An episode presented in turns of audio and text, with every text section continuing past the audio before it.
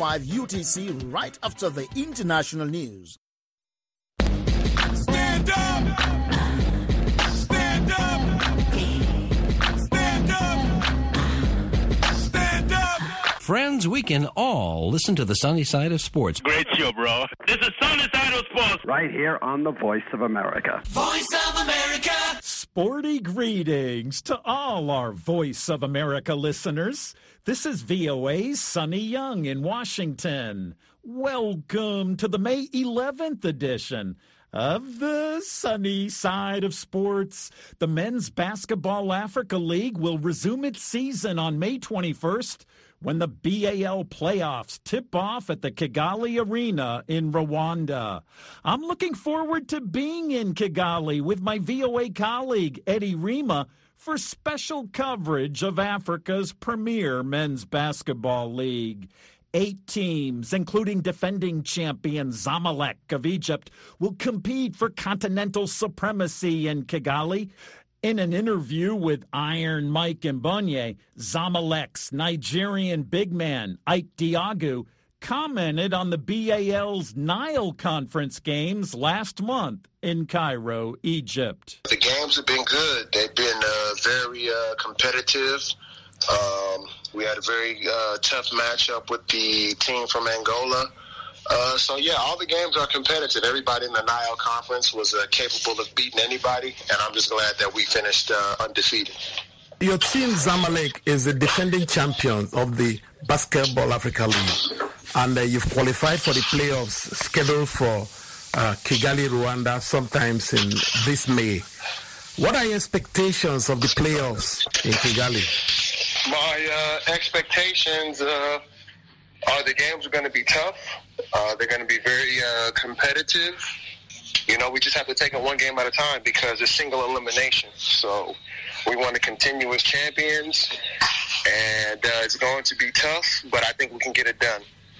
Are there any teams you have in mind as you go to Kigali for the playoffs? As in going to be, uh, uh, what I mean is teams that will give you real tough games. I mean, I think all of them. It's the playoffs. So these are all the best teams of both conferences. So we have to take it one game at a time. I don't look forward. I don't look past anybody because that's how you uh, lose a game. So we want to come in, and every game is going to be hard. There's not going to be any easy games. So we want to take it one one game at a time. This is your first time of playing in the Basketball Africa League. What has the experience been like? Uh, the experience has been good. You know, uh, it's almost like playing an AfroBasket. Um, you know, a lot of familiar faces, a lot of uh, good young talent. Um, I've been impressed with a lot of the NBA Academy guys, so uh, it's been very nice. Talking about the NBA Academy guys, I understand some young Nigerian players from the NBA Academy played for some of the African teams. Uh, did you get to watch them and how did you see their games? Yeah, uh, we got to watch them. We got to play against them, and uh, they're all doing very well. Very well. I'm uh, I'm very excited uh, to see the development of these guys. Um, so uh, yeah, very proud, and the future is very bright. Okay, talking about the Basketball Africa League itself, how, how, how do you see the introduction of the league uh, for African teams? Uh, the league is good. The league is competitive. The league is tough. Um, the organization is top notch, obviously, because you have the. So I expect it to continue to get bigger and better. And um, you know, the goal is for it to compete with some of the top leagues in the world. That's Nigerian player Ike Diogu of Zamalek, the defending Basketball Africa League champion. And Ike was speaking with Iron Mike Mbonye on the telephone from Cairo, Egypt. The Basketball Africa League is back. Voice of America joins forces with Africa's premier men's basketball league to bring you the second season of the BAL. 38 games, 12 teams living it all on the court in Senegal, Egypt, and Rwanda to determine the 2022 season champion. Tune in to VOA 24 7 FMs and to our radio and TV affiliates for some action. Pre game, play by play, post game, daily highlights, delivered by our finest commentators. Basketball Africa League 2022 on Voice of America. May the best team win.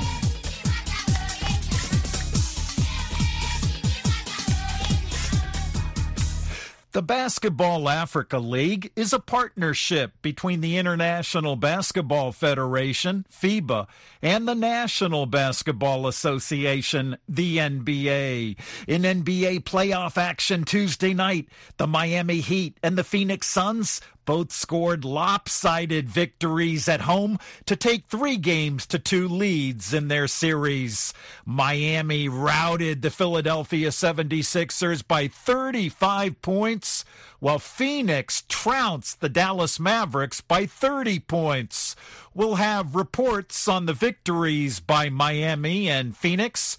First up, the AP's George Tanner in Phoenix on the big win by the Suns. Devin Booker, 28.7 rebounds. The Suns defeated the Mavericks 110 to 80 to take a three-game to two lead in the Western Conference semifinals. DeAndre Ayton, 20 points, nine boards. The Suns went on a 17 0 run early in the third quarter thanks to a dozen Dallas turnovers.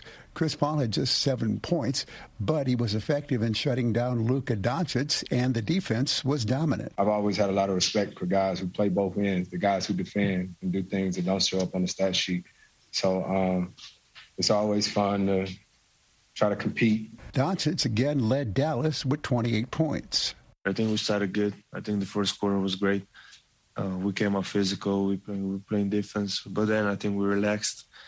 Uh, that wasn't us. That wasn't ourselves. You know, we got to be way better than that. George Tanner, Phoenix. Thanks, George. Now let's go to Miami, Florida, where the Heat easily beat the Philadelphia 76ers.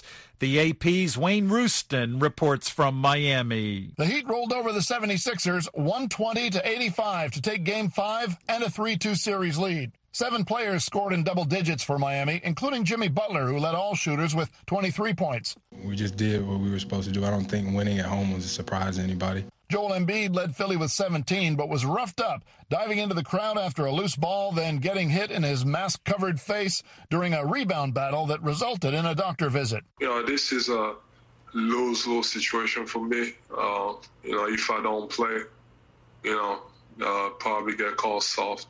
And, you know, if I play and I play bad, um, you know, probably say, you know, probably come up with a bunch of stuff that I guess he's just not good enough. The 76ers were down by 15 going into the fourth, then gave up 12 straight points to start the final quarter. Miami improved to an NBA best 6 0 record at home in the playoffs. I'm Wayne Rooston.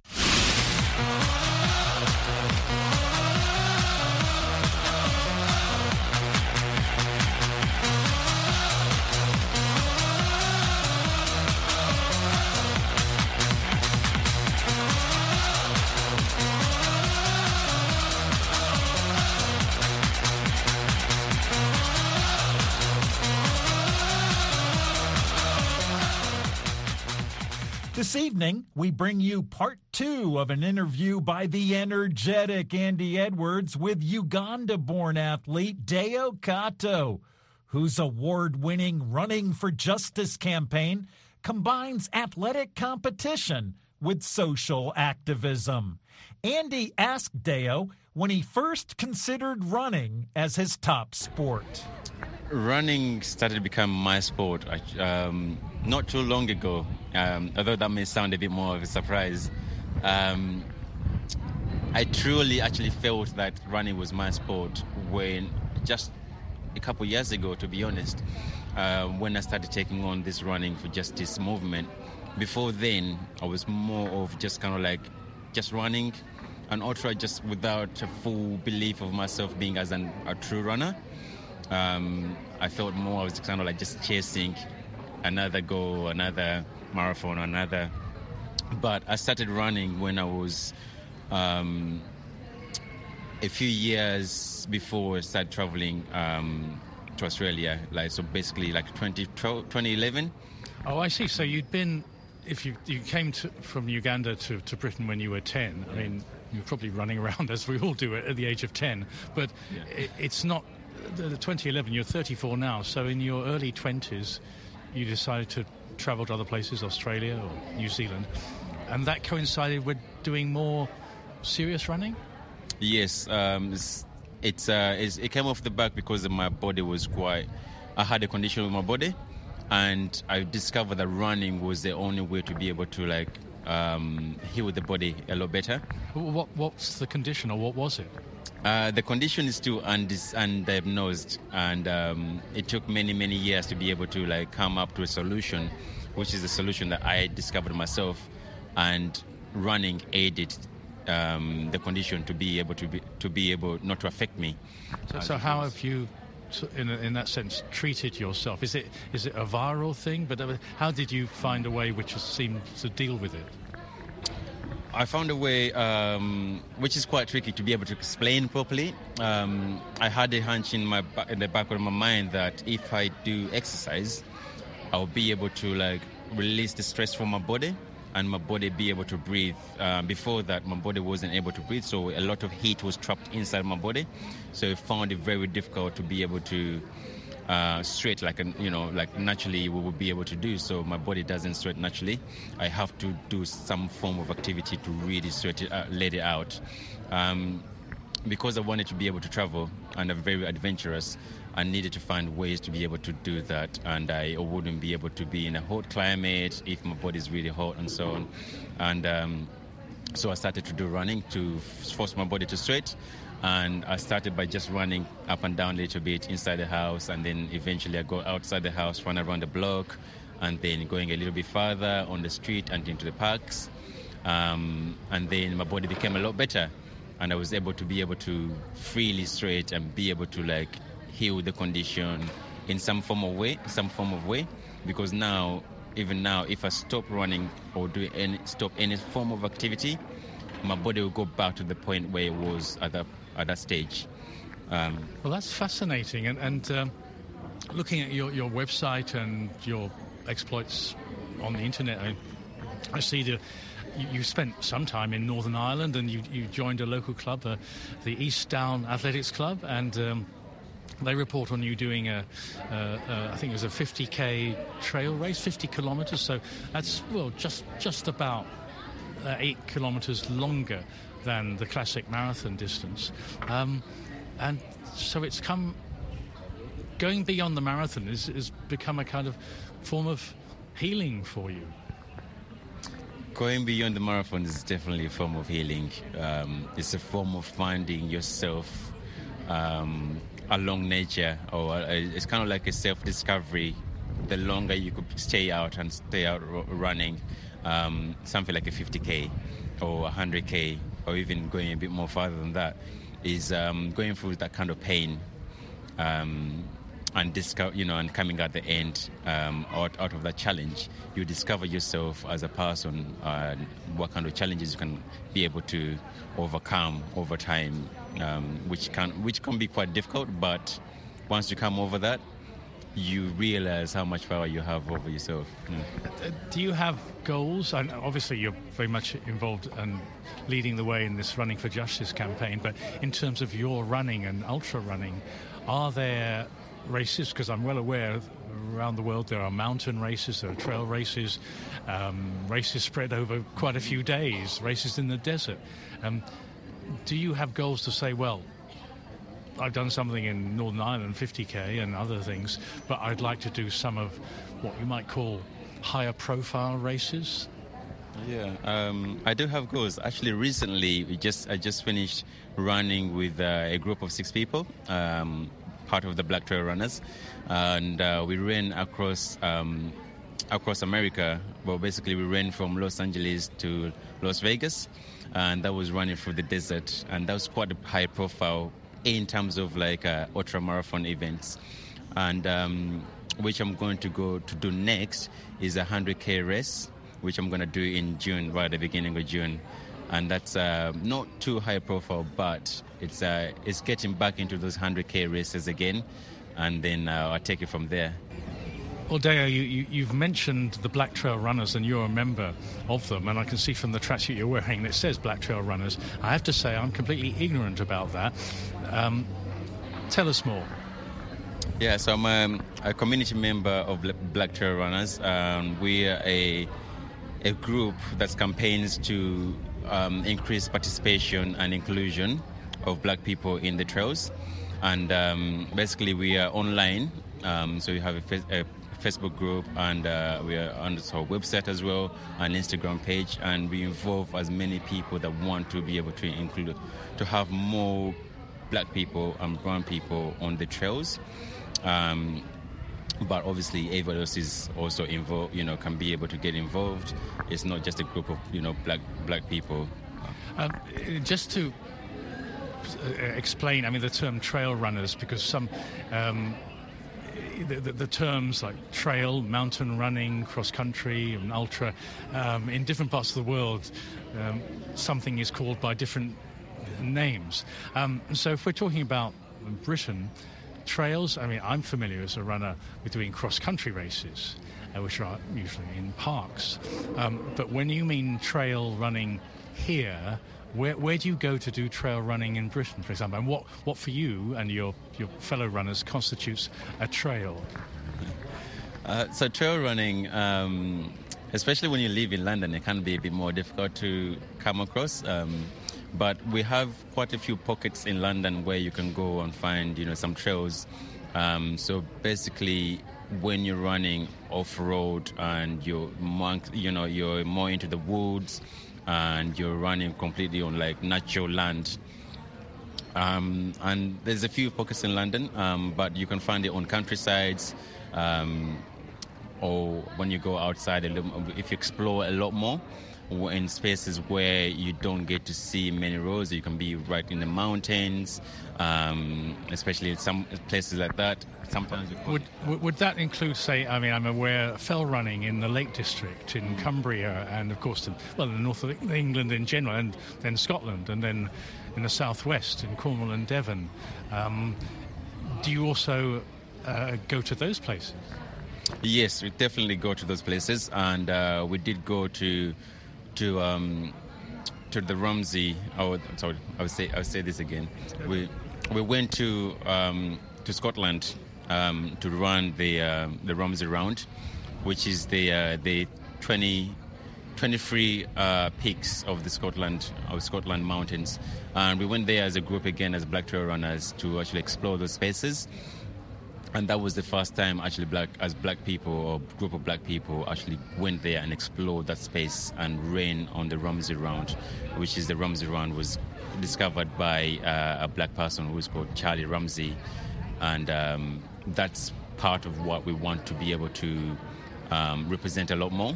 Uh, sure. Do, do you have contact with, uh, for example, there's the Fell Running Association, the FRA, and, and other long-established groups um, in what you could call mountain running, trail running. Um, do you, have you tried to have contacts with them? Well, our aim is basically to be able to connect a lot more with uh, these groups. Um, as a part of the Black Trail Runners, I know the founders have been in touch with a lot of race directors and a lot of races um, across the country and want to be a lot more included in those spaces. So there's a few race directors that have come back and we get more involved, but as we grow a lot more and a lot bigger, it's the more we can be able to contact a lot more people and be able to engage with a lot more, like you know, the trail running communities and everywhere else. Well, that's a really fascinating tale for all sorts of reasons. Whether it's running for justice, your own exploits as an ultra runner, and now the Black Trail Runners. Well, Deo Kato, thanks very much for talking to us. Thank you so much, Andy, and it's great to be talking to you. That's Uganda born athlete Deo Kato. And Deo was talking with the energetic Andy Edwards in London.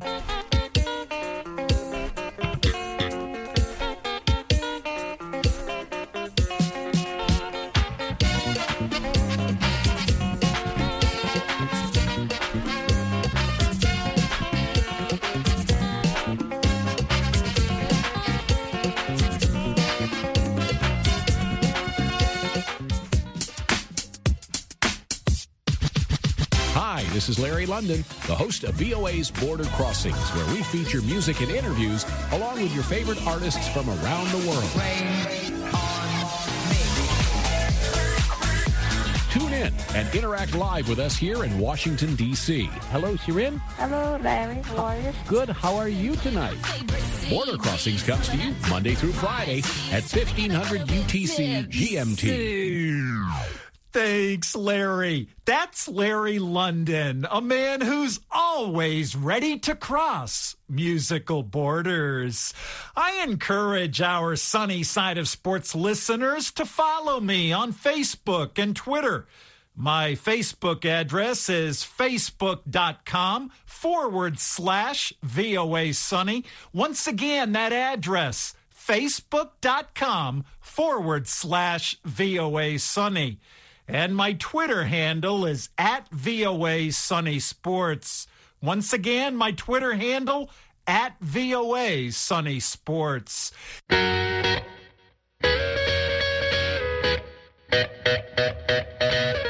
Hello, this is Magnus Chisom in Nigeria. I love listening to the Sunny Side of Sports. It's always a daily delight of listening to the Sunny Side of Sports.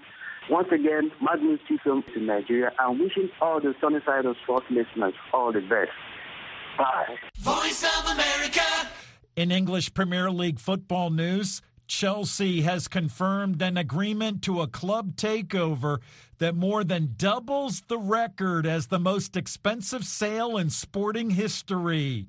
And ahead of Wednesday evening's match against Leeds United, Chelsea manager Thomas Tuchel said acquisition talks have been a major distraction for his players and for the club. VOA's Gwen Outen joins us now with details. Sporty greetings, Gwen. Sporty greetings, Sonny. Last week, a consortium led by American businessman and Los Angeles Dodgers co-owner Todd Boehly signed an agreement to take over London football club Chelsea for over 5 billion US dollars. This is the second time Boehly has attempted to buy the club. His first bid was rejected in 2019, but this time the purchase was a success. And with the backing of Clearlake Capital, Boehly is already working on plans to redevelop Stamford Bridge. And as the acquisition nears completion, Chelsea manager Thomas Tuchel told reporters the future of the club remains uncertain. We're the only club in the moment who suffers like this, and maybe the first club who ever did this. So it is uh, a situation that is unique and it's a situation that is um, quite challenging. And of course, everybody hopes uh, for the situation to be clarified and to be, of course, these, these are steps in the right direction. And, and uh, we're waiting for it since, since uh, a long time because we need, we need the positive, um, the positive uh, energy and we need uh, the, the competitive atmosphere also as a club and uh, yeah, that's why it's very, very important and things uh, progress. Earlier this year, the UK government imposed sanctions against then Chelsea owner Roman Abramovich because of his ties to Russian President Vladimir Putin. As a result, Abramovich's assets were frozen and he was forced to relinquish control of the club. Chelsea were in top form at the start of this season, but since the international break, Thomas Tuchel has repeatedly said sanctions against Abramovich and talks of a club takeover have been major distractions. And the upcoming departure of defender Antonio Rudiger has also contributed to the team's difficult season. Last month, Chelsea were eliminated in their Champions League title defense, and they are currently in a tough battle to stay in the top four of the Premier League. But Tuchel is reluctant to cast direct blame for his side's drop in form. I don't think we never. We, I think there's no no no sense in hiding from the fact that it is a distraction. Then it's a matter of like how to which level can we still live up, even if we are distracted, distracted or like worried or like disadvantaged by it. And we did uh, excellent until the national break. It was like it had no no effect in, in terms of, of results. It, it had like almost the opposite effect that we felt very strong like during during the difficulties and during the um, the announcement and, and the sanctions in, in place. Um, and then maybe something also very human and, and normal uh, took place, like in the moment of two weeks uh, off, like or like one week off, but the players were were not here. They were like also different influences to them, and uh, maybe more thoughts about the the situation in general. And the situation is now very very long and and uh, the players also want to feel competitive. They want to know what's going on next season. The guys who, yeah, you know, some some player like Tony decided then to to change the club. So there's yeah, with every day it gets a bit more difficult. It's not impossible, but it gets more difficult, and it has an influence. And and still we are looking for reaching the level that we are still competitive and and can win games. So it's still no excuse, but it is for sure a reason. And Tuchel says he hopes things will begin to turn around for Chelsea as the takeover moves to the next phase. So nothing has changed for us here at, at Cobham. Um, we're still waiting for the confirmation, waiting for things to progress to hopefully have have uh, have news for you and have of course news for us and for the team to inject some positive uh, some positive energy. In a written statement, Chelsea said over two and a half billion U.S. dollars of the total investment will be applied to purchase shares in the club, with 100% of the proceeds donated to charitable causes, as confirmed by former Chelsea owner Roman Abramovich. In addition, the proposed new owners will commit over 1.8 billion U.S. dollars in investments that include Stamford Bridge, the Academy, the women's team, and continued funding for the Chelsea Foundation, all for the benefit of the club. In order for Chelsea to be featured in the next campaign, the club's takeover must be wrapped up by June 8th, when Premier League representatives convene to constitute the new league for the 2022-23 season. Chelsea expects the deal to be completed by the end of this month. And that is all from me, Sonny. Back over to you. Thanks, Gwen. That's my VOA colleague, Gwen Outen. I'm Sonny Young in Washington, and you're listening to the sunny side of sports on the voice of America.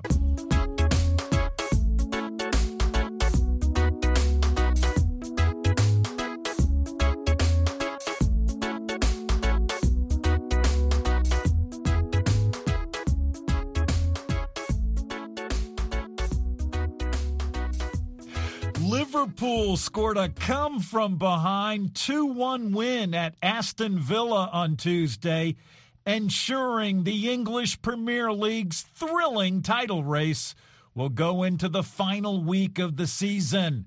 Senegalese star Sadio Mane sealed the victory for Liverpool with a superb header in the 65th minute. It was Mane's 15th EPL goal of the season. Now, Sadio Mane's teammate, Egyptian star Mo Salah, leads the EPL with 22 goals. The victory put Liverpool even on points with 86 with Manchester City. Man City still leads thanks to a superior goal difference of plus three to Liverpool. Man City will play their game in hand against Wolverhampton Wednesday evening. After that match, Man City and Liverpool will have only two more league games to play. The earliest Man City could clinch the Premier League is Tuesday when Liverpool plays its next league game at Southampton. Before that, Man City plays twice against the Wolves and then West Ham on Sunday. The English Premier League. It's going down to the wire between Man City and Liverpool. Both teams hoping to lift the trophy.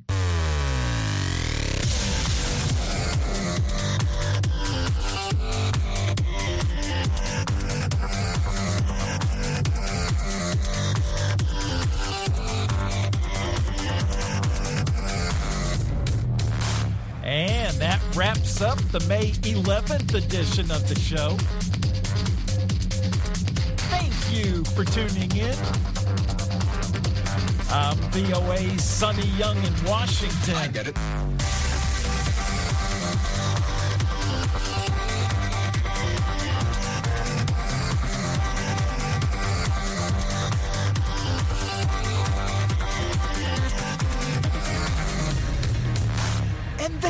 sunny side of sports.